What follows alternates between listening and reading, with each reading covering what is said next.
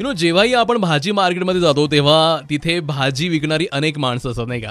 मग त्यापैकी काही शांत बसलेली असतात तर काही मोठ्या मोठ्या आवाजामध्ये ओढून आपल्याला मालाची माहिती ग्राहकांना देतात नाही का? घ्या घ्या भेंडी दहा रुपये लावली बरं का. एकदम हिरवागार माल.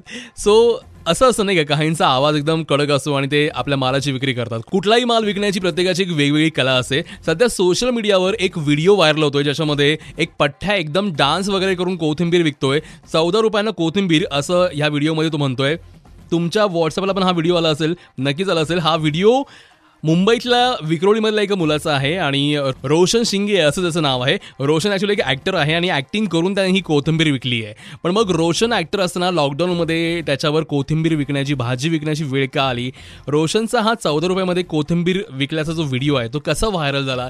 कुणी हा व्हिडिओ बनवला होता? या सगळ्याविषयी आपण बोलणार आहोत. कारण थोड्याच वेळात हा ॲक्टर रोशन शिंगे आपल्यासोबत असणार आहे. सो डोंट गनिवर सुंदर हो. Ninety three point five red F M हो अभिनीत आपके साथ बजाते रहो.